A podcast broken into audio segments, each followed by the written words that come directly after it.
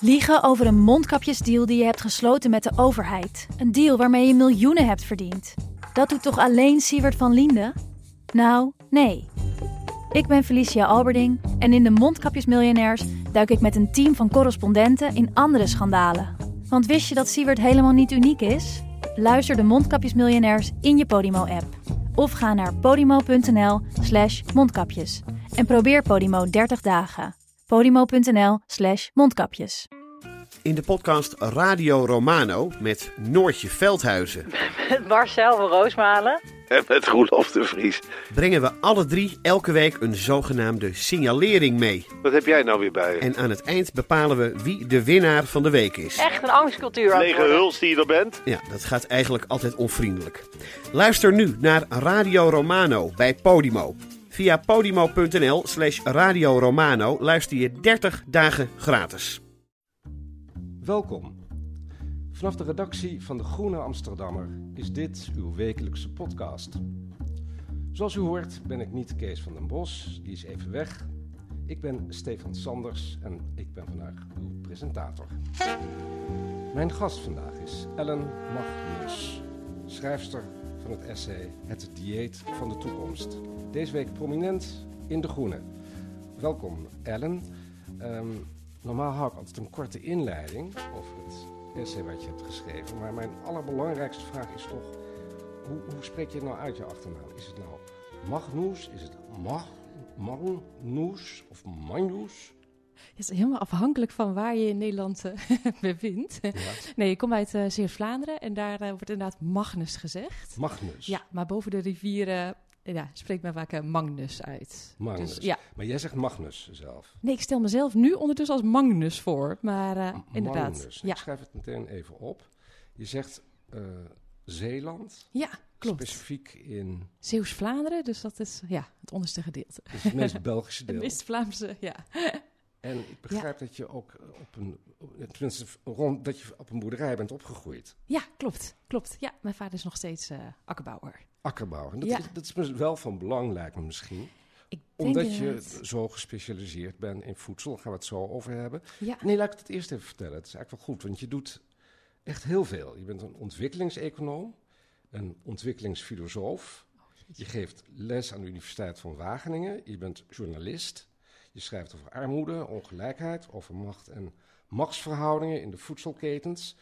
Nou ja, en dan zeg je, ik ben opgegroeid in Zeeuws-Vlaanderen, in Hulst en mijn vader is akkerbouwer. Ja, dit zijn wel iets te veel titels volgens mij dan ik werkelijk verdien. Maar inderdaad, mijn vader is akkerbouwer. Ja, en ik denk dat veel van het werk waar ik over schrijf of de thema's waar ik me mee bezighoud, wel voortkomen uit dat met de paplepel ingegoten gekregen te hebben. Ja, dus inderdaad, ik ben opgegroeid op een boerderij en ik denk dat ik... Ja, dat maakt dat ik me eigenlijk al heel vroeg bewust was van... hoe zal ik het zeggen? Dat voedsel iets heel, heel plaatsspecifiek is. Dus dan moet je natuurlijk... Ja, denk aan wat ze in het Frans een mooi terroir noemen. Heel afhankelijk van de bodemgesteldheid... maar ook de weersomstandigheden en de lokale voedselkennis. En tegelijkertijd is het ook iets wat ons ontzettend verbindt met de rest van de wereld... En ik denk dat boeren dat als geen ander weten. Dat als er elders ter wereld een hongersnood of oorlog zich afspeelt... dat direct invloed heeft op de prijzen en de vraag. Het kan twee kanten op. Ik bedoel, ik ben niet geboren, maar wel opgegroeid in Twente... wat ook een uitgesproken agrarische hoek van Nederland is. En niet om het een of het ander, maar mijn vader was geen boer. Maar goed, er waren natuurlijk veel boeren... en boerderijen om ons heen. En ik wist niet hoe snel ik daar weer weg moest. Ik bedoel, niet omdat ik Twentenaar vond... maar die boerderijen en die beesten en die akkers... En dat leek me nou helemaal niets. Maar bij jou was het dus meteen liefde. Ja, eigenlijk wel. Terwijl ik dus zelf...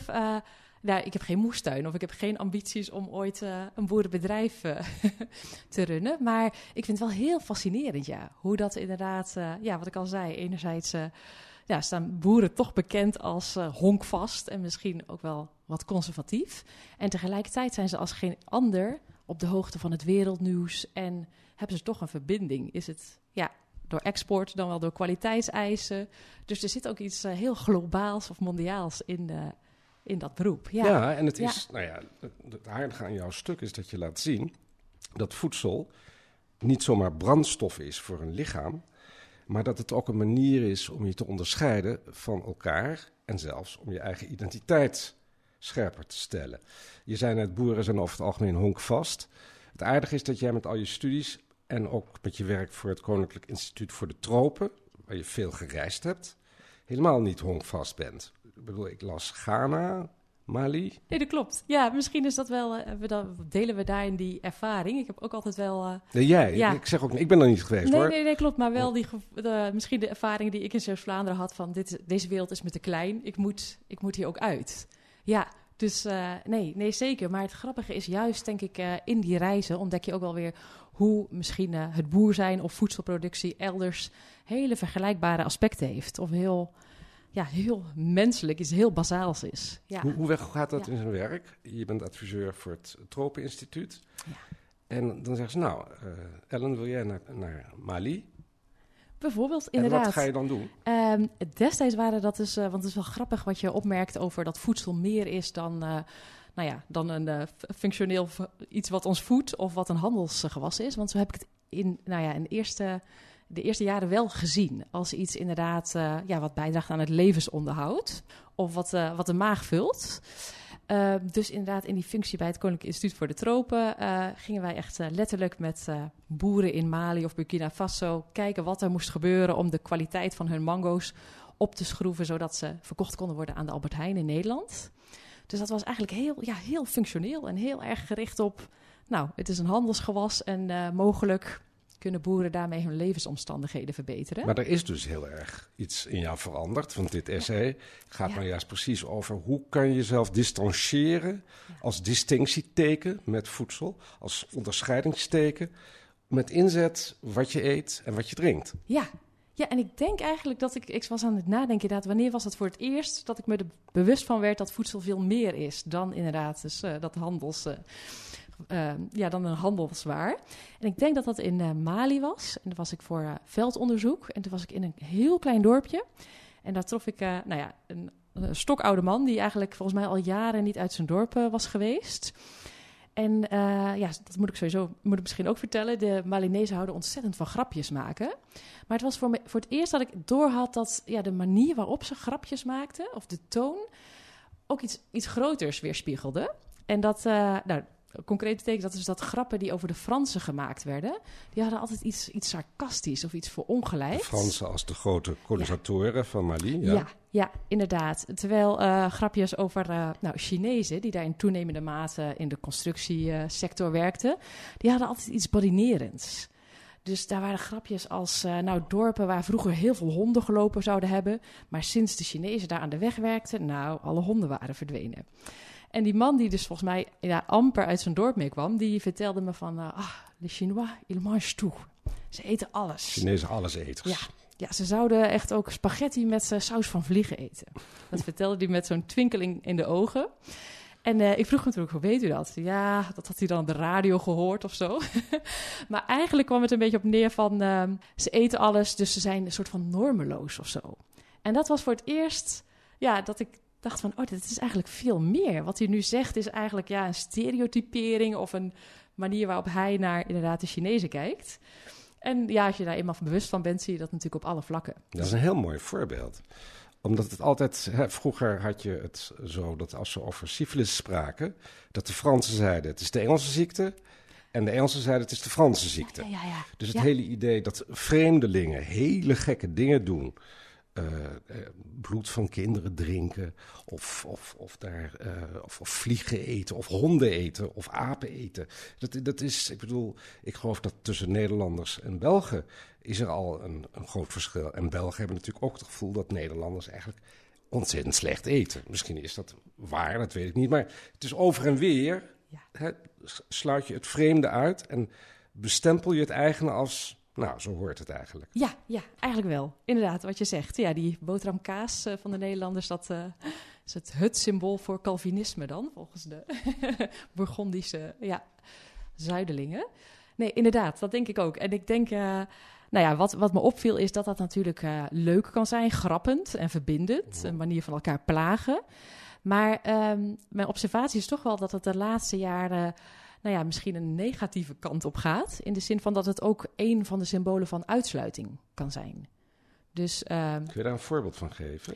Ja, ik denk dat het begon met een soort houding onder vrienden die me opviel. Van toch wel een soort met een dédain spreken over mensen die met kinderen naar de McDonald's gaan. Met kinderen naar de McDonald's, ja, of over vleesconsumptie. Het leek opeens in mijn kring hip te worden om vegetarisch te eten en dat ook vooral te melden. Dat je nog maximaal 1 keer per week vlees at. Of alleen buiten de deur. En, je hebt het zelfs over gastrodiscriminatie. Ja. Een mooi woord, gastrodiscriminatie, kende ik nog niet. En dat is inderdaad... er zijn mensen die het zelfs niet kunnen verdragen. Niet alleen dat ze zelf geen vlees willen eten. Maar ze willen niet meer aan een dis zitten, aan een tafel zitten... met andere mensen die ook vlees eten. Want dat is onverdraaglijk. Ja, precies. Precies. Ja, dat wordt dan inderdaad eigenlijk, zoals jij schetste, als dat... Ja, gezien als gek, vreemd, maar ook vooral fout. En misschien zelfs kwaad. Als jij vlees eet, ben je niet alleen een dierenhater... maar eigenlijk ook een mensenhater of vernietig je de wereld. Ja, zo ver gaat het soms. Dus eten is iets wat een moraal uitdrukt. Ja, en ik denk dat dat altijd wel zo is. Maar ik heb wel de indruk dat dat alleen maar toegenomen is. Hoe zit jij in deze red race? Sta je hoog? Ben je... zeg maar op de veganlijst al 1? Of ben je nog een beetje een slondige vleeseter? Nou, dat is wel grappig dat je dat zegt. Want ik merk inderdaad dat ik ook wel streef naar zo goed mogelijk... of zo duurzaam of zo gezond mogelijk eten. Maar ik vind het zelf dus heel moeilijk om daar andere mensen op aan te spreken. Dus thuis eet ik gewoon de gehaktballen mee... en zou ik daar nooit een commentaar over opleveren. Maar ik merk wel dat... Thuis doe je dan bij je ouders. Sorry, inderdaad, bij mijn ouders. Nou, inderdaad, noem ik nog thuis, Maar ik merk, toch een beetje honkvast, hè? Dat dat wel veel gebeurt. En dat dat op een of andere manier niet op een positieve manier gaat. Dus net zo als wat ik net schetste van de... in mijn persoonlijke kring... heb ik ook nog wel via de sociale media... veel oud-middelbare schoolgenoten in contact... die dan... juist de andere zijde van dat vegetarische of vleesdebat schetsen. Dus wat zag ik nou laatst allemaal? Stickers met weg met vegagressie of blijf van onze veestapel af. Ja, dat heb je natuurlijk ook. Ja, de andere kant. Ja, de andere kant van die elite die ons onze gehaktbal gaat ontzeggen. Gastronationalisme noem je dat dan weer heel mooi in je... essay. Ja, dus dat was wel grappig, want ik observeerde dat dus eerst zelf. Maar het blijkt inderdaad een term te zijn. En eigenlijk ook zelfs in politieke regionen toegepast te worden. In de zin van dat in Italië echt bepaalde steden het beleid hebben... dat er in het centrum alleen nog maar authentieke Italiaanse keuken geserveerd mag worden. En ik zag ook laatst weer een filmpje en dat ging over Denemarken... over dat op de scholen of de kinderdagverblijven... iedereen moest aan de gehaktbal. Ook de kinderen van, met een moslimachtergrond. Want dit is de Deense cultuur en die moeten ze zich maar eigen maken. Nou is het, wat ik las dat in jouw stuk... Er zijn natuurlijk twee dingen. Je kan zeggen, het is een hele conservatieve wending. Hè? Er wordt het voedsel wordt ingezet om de nationale identiteit... of zelfs de regionale identiteit te versterken... en de andere te onderscheiden, die horen er niet bij. Maar je kan ook zeggen, denk ik... het is een heel logisch gevolg van een te grote globalisering... veel te lange aanvoerlijden van voedsel...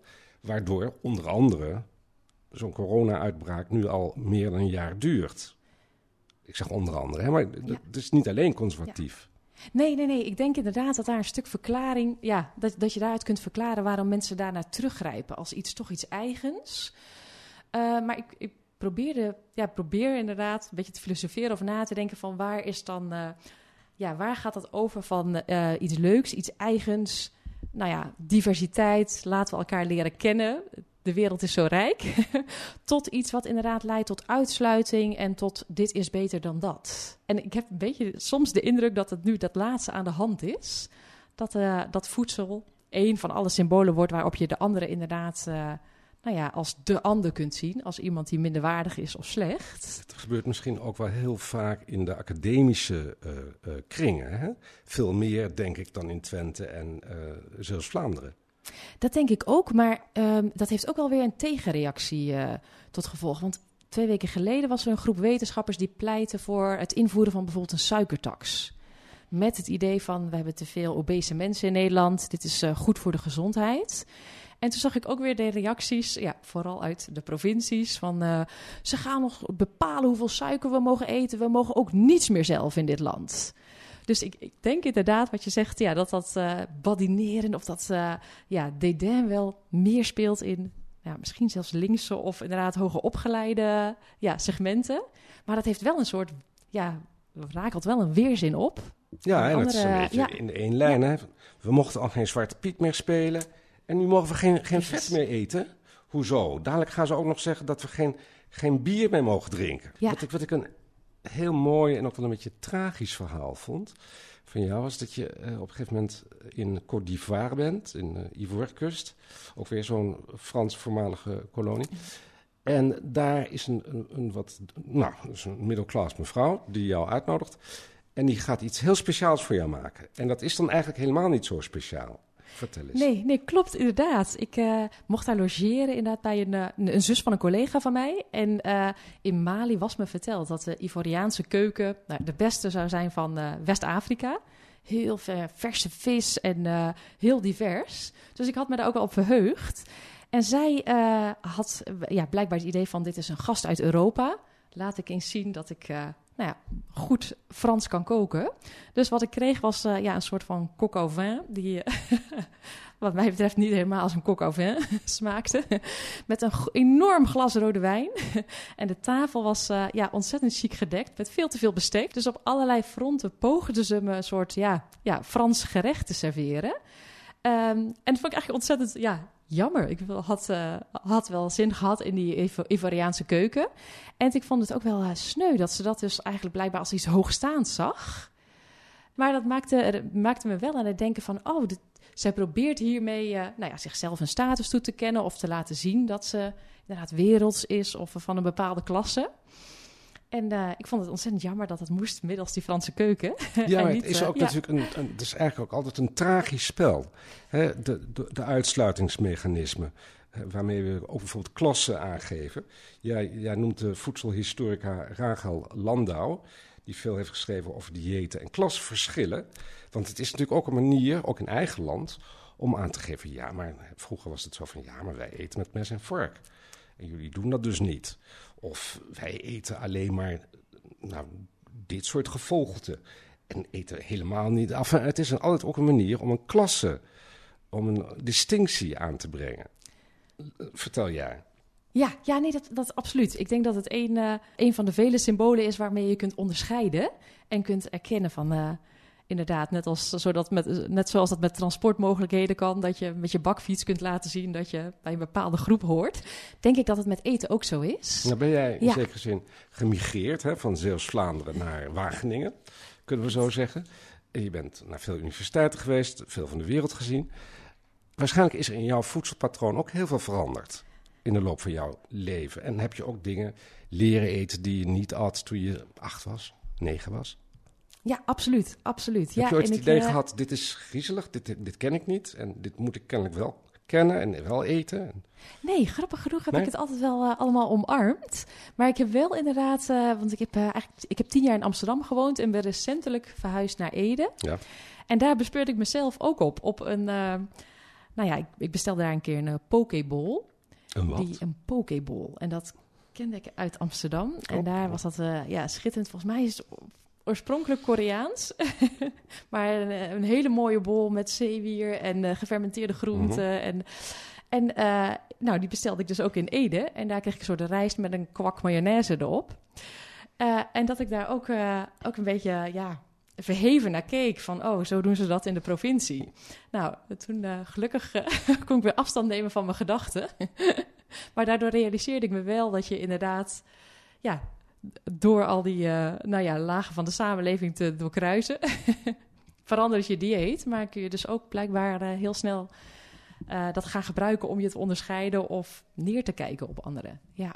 Wat ik zelf altijd zo fascinerend vind, is dat ook Nederlanders zijn eigenlijk tamelijk recent, als je het historisch bekijkt, gewend geraakt aan kruidig eten en dingen die we nu heel gewoon vinden, roti, Surinaams eten. Het enige waarvan je echt kan zeggen, nou, dat heeft een lange traditie in Nederland, is Indisch eten, of wat we nu Indonesisch eten noemen.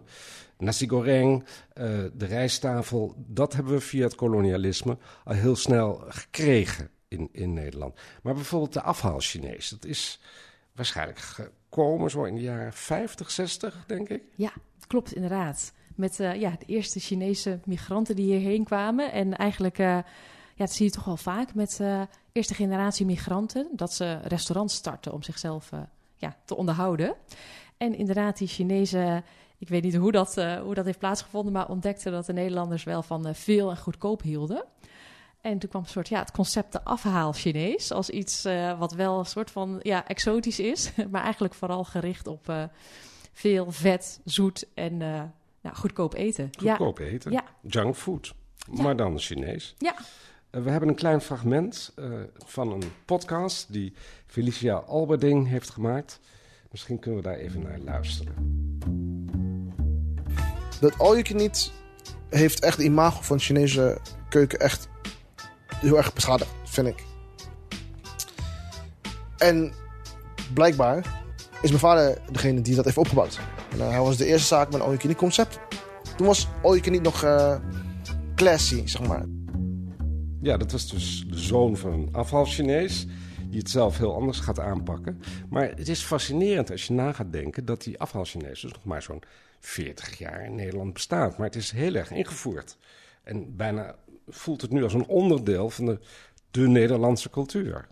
Ja, en eigenlijk inderdaad, als je inderdaad die podcast verder luistert en zijn zoon hoort spreken, is het eigenlijk ook een vernederlandste Chinees geworden. Want geen Chinees die opgegroeid is in China herkent de keuken nog. Dus in die zin inderdaad, het is eigenlijk onderdeel van onze cultuur geworden. En misschien meer Nederlands dan Chinees ondertussen. Ja. Nou ja, is dat ook niet iets? Want jij schrijft ook over twee dingen. Je hebt het eigenlijk over micropolitiek. Dat is dat mensen heel erg een onderscheid maken in wat heel goed is en wat heel slecht is. En een moreel beroep doen ook om iets wel of iets niet te eten. Om zichzelf te kunnen definiëren. Maar dat loopt eigenlijk ook weer over in een soort identiteitspolitiek. Ik ben iemand die nooit koeienmelk drinkt, bijvoorbeeld. Hoe is die verhouding? En dat bedoel je met de afhaal-Chinees? Nee, maar gewoon in het algemeen. Ik bedoel, je ziet, de Chinezen hebben eigenlijk een enorm rijke keuken. De Kantonese keuken is heel rijk, dat weet iedereen. Maar ze hebben een soort hele dunne versie daarvan ooit naar Nederland gebracht. Omdat ze dachten, die Nederlanders willen simpel en lekker en voedzaam en goedkoop. Ja. Nou, daar hadden ze ook erg gelijk in. Maar waarschijnlijk eten ze het zelf helemaal niet. Nee, precies. En dat is ook wel het mooie van het verhaal in de podcast, is dat de jonge generatie daar echt, misschien heel grof gezegd, van walgt en zich daar tegen afzet. En juist de rijkdom van de keuken weer terug wil brengen. Dus vandaar volgens mij start de podcast ook met de afhaal-Chinees sterft uit in Nederland. Want die jonge generatie die zegt dus dat concept heeft eigenlijk aan bijgedragen dat mensen Chinezen zien als een werkvolk wat wat weinig smaak heeft, weinig voorkeur, weinig, noem het, civilisering.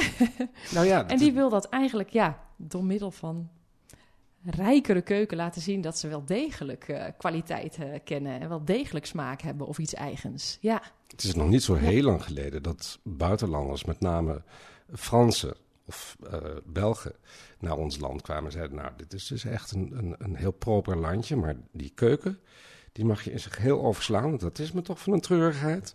Dat is alleen maar andijvie stampot en reuzel en vet. Dat is ongeveer wat ze eten daar. Dus zelf staan we nou ook niet meteen bekend, historisch gesproken, als een elite van goede eters. Nee, dat klopt. Dat klopt. Ja, je ziet wel een soort van poging tot een herwaardering van iets authentieks door het introduceren van, pastinaaks, oud-Hollandse knollen en gewassen. In de hoop dat dan toch weer... Dit ken ik gelukkig wel, pastinaak. Want, dat ken ik eigenlijk heel goed, ja. Ja, maar dan zie je wel dat men probeert terug te grijpen op iets wat zogenaamd authentiek of traditioneel is. Maar om zich toch ook te onderscheiden of te laten zien dat het meer is dan inderdaad die stampot of die wentelteefjes. Ja, maar nee, helemaal mee eens. De Nederlandse keuken... Nou ja, het is groeiende. Maar het grappige is, het is groeiende in Nederland, die hele restaurantcultuur en eetcultuur de laatste 30, 40 jaar. Omdat we heel veel uit andere delen van de wereld naar hier halen. En we dus aan fusion doen, aan mix en meng. En daar wordt het interessant van. En dat zou ik inderdaad... Daar wordt het interessant en dat denk ik dat ook alleen maar aan te moedigen is. Maar het grappige is dat als je kijkt naar wat er ook plaatsvindt, is eigenlijk weer een soort keerzijde. Dat het dus inderdaad een soort identiteitspolitiek bedreven wordt in voedsel. In de zin van, dat de Surinaamse gemeenschap vindt van, de HEMA, die mag geen rotti verkopen. Wacht even, de HEMA verkoopt überhaupt rotti? Wist ik niet. Ik weet eigenlijk niet of ze dat nog doen. Ja. Ze hadden inderdaad een enorme knullige fout gemaakt door een gerecht aan te prijzen als rotti, waar geen rottiplaat bij zat. Dus toen werden ze inderdaad ontzettend belachelijk gemaakt op de sociale media. Als kijk, die Hollandse keten is die denkt dat hij een Surinaams gerecht kan serveren. Dus ik weet niet of ze het gerecht teruggetrokken hebben of de rotti nu met Surinaamse rottiplaats serveren. Maar daar kwam wel een soort ongenoegen naar boven van die Nederlanders die inderdaad geen keuken hebben, gaan aan de haal met onze rijke keuken. Dus dan hebben we het eigenlijk hier over culturele toe-eigening, cultural appropriation, zoals we dat tegenwoordig zo keurig zeggen. Ja, zo heb ik was dat het verwijt dat de Nederlanders, de bakra's, dat die de Surinaamse keuken zich toe-eigenden?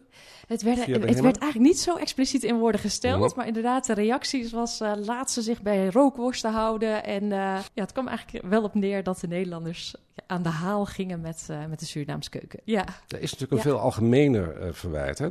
Dat zeker in het diversiteitsdebat of het antiracisme-debat. Er zijn veel nieuwe gevoeligheden. Dit is er één van. Hoe moet je dat doen? Hoe pas je iets toe?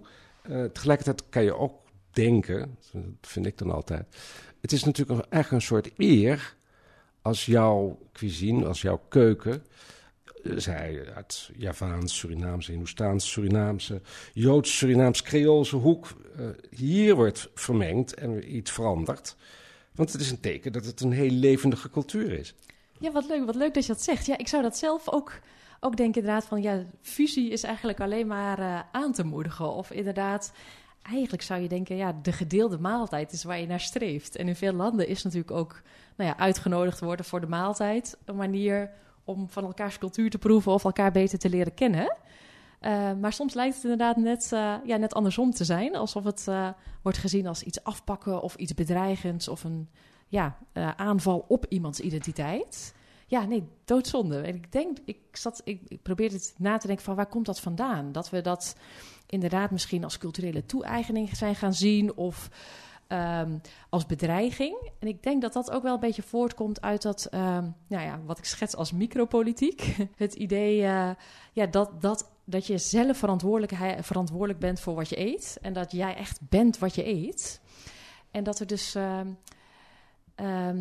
laat me als voorbeeld de overheid geven die wel allerlei alternatieven stimuleert. Maar eigenlijk komt erop neer van als consument... ben jij degene die bepaalt wat goed is en wat niet? En daar geloof jij niet in? Nee, daar geloof ik niet in. Nee, ik denk zelfs dat dat dus... zo'n individualistische benadering, dat alleen maar meer maakt dat mensen die behoefte hebben om die identiteit vorm te geven en zich te onderscheiden in negatieve zin van anderen. En ik denk als het gaat om inderdaad duurzaamheid, gezondheid, maar ook inclusie, dat zijn waarden die het individu overstijgen en veel meer een gezamenlijke aanpak behoeven. Dan, jij zoekt het maar uit in de supermarkt wat je koopt. En dat noem jij micropolitiek, hè? Ja, dat idee inderdaad van... dat je inderdaad als individuele consument verantwoordelijkheid draagt voor de wereld. En dat vooral doet middels je aankopen of... je consumentengedrag. De consument is eigenlijk een voortdurende kiezer.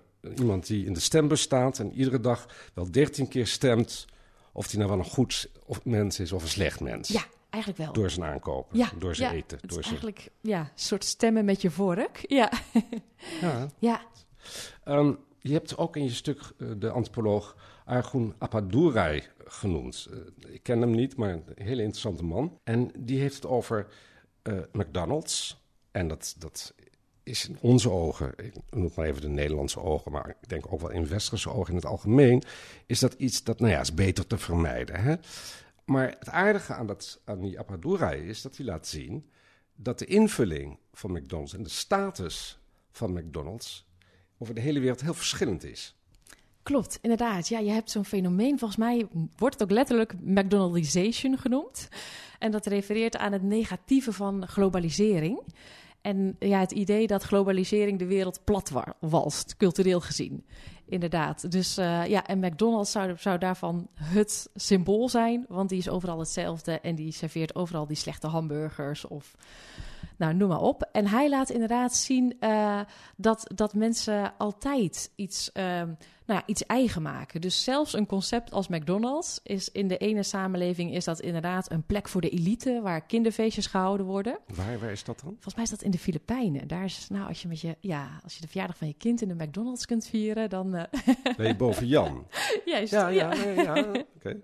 Ja, precies. Ja, terwijl dat natuurlijk in andere samenlevingen synoniem staat voor massavoedsel of inderdaad misschien de student die daar nog een hapje haalt, maar een hele andere status heeft. En die McDonald's schijnt ook wel op verschillende plekken toch wel verschillende dingen te serveren. Dus als je nauwgeletter gaat kijken, is het concept eigenlijk veel rijker. En hij laat eigenlijk zien dat...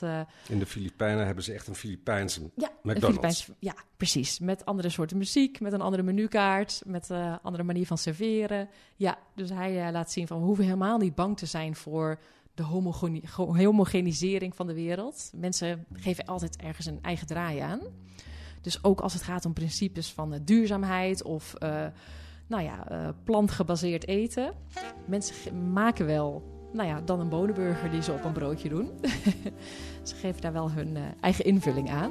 Ellen Mangnus, ik zeg het nu goed, hè, op zijn Zeeuws geloof ik. Veel dank voor dit gesprek en voor het prachtige stuk. Dat uitwaaiende essay dat je hebt geschreven en dat deze week in De Groene staat. Verder deze week in De Groene. Ook een analyse van onze vaste podcastpresentator Kees van den Bos. Over hoe de Syrische vluchtelingen Jacob en Tina... en hoe ze na een hoop media-aandacht toch mochten blijven. Ik wil maar zeggen, Kees van den Bos heeft bepaald niet stilgezeten de afgelopen week. Daarnaast een vertaald essay van de Australische politicoloog John Keane... over de wereldmacht China en hoe wij ons daartoe zouden kunnen verhouden.